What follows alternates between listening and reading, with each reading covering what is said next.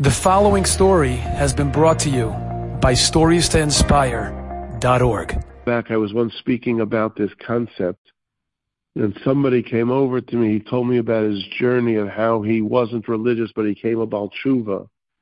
But he told me that he had done it quite quickly, and as a result of doing it very quickly, he alienated some of his family and his friends, and he was feeling very down about his decision. Late one night, he was traveling he said it was a very, very dark road.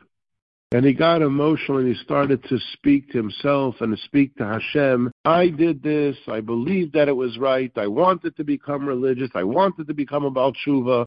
I look at the price that I'm paying now. And he started to talk to God and he says, I want a sign now. Please, please, please show me a sign now that I'm doing the right thing.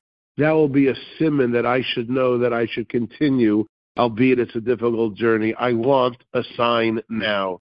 He said that he pulled up to a four way stop. It was pitch dark. And coming across, he was headed in one direction, coming across, meaning he was going, let's say, north to south, so going east to west. At that moment, he stopped. It was time east to west for a large 18 wheel truck.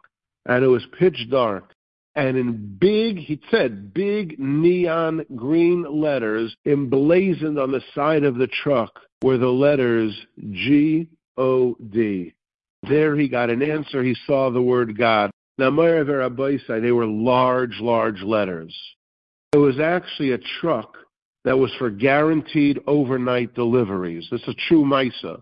But at night, to save money, they shut off all the letters except the first letter of all three. So all that was lit up, emblazoned on the side of a truck, made for him in green neon letters, was the word God from guaranteed overnight deliveries, but all the other letters were shut off.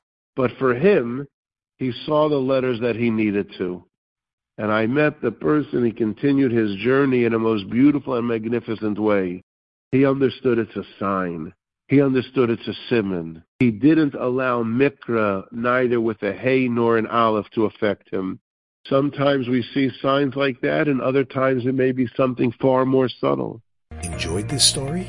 Come again. Bring a friend. Stories to inspire.org.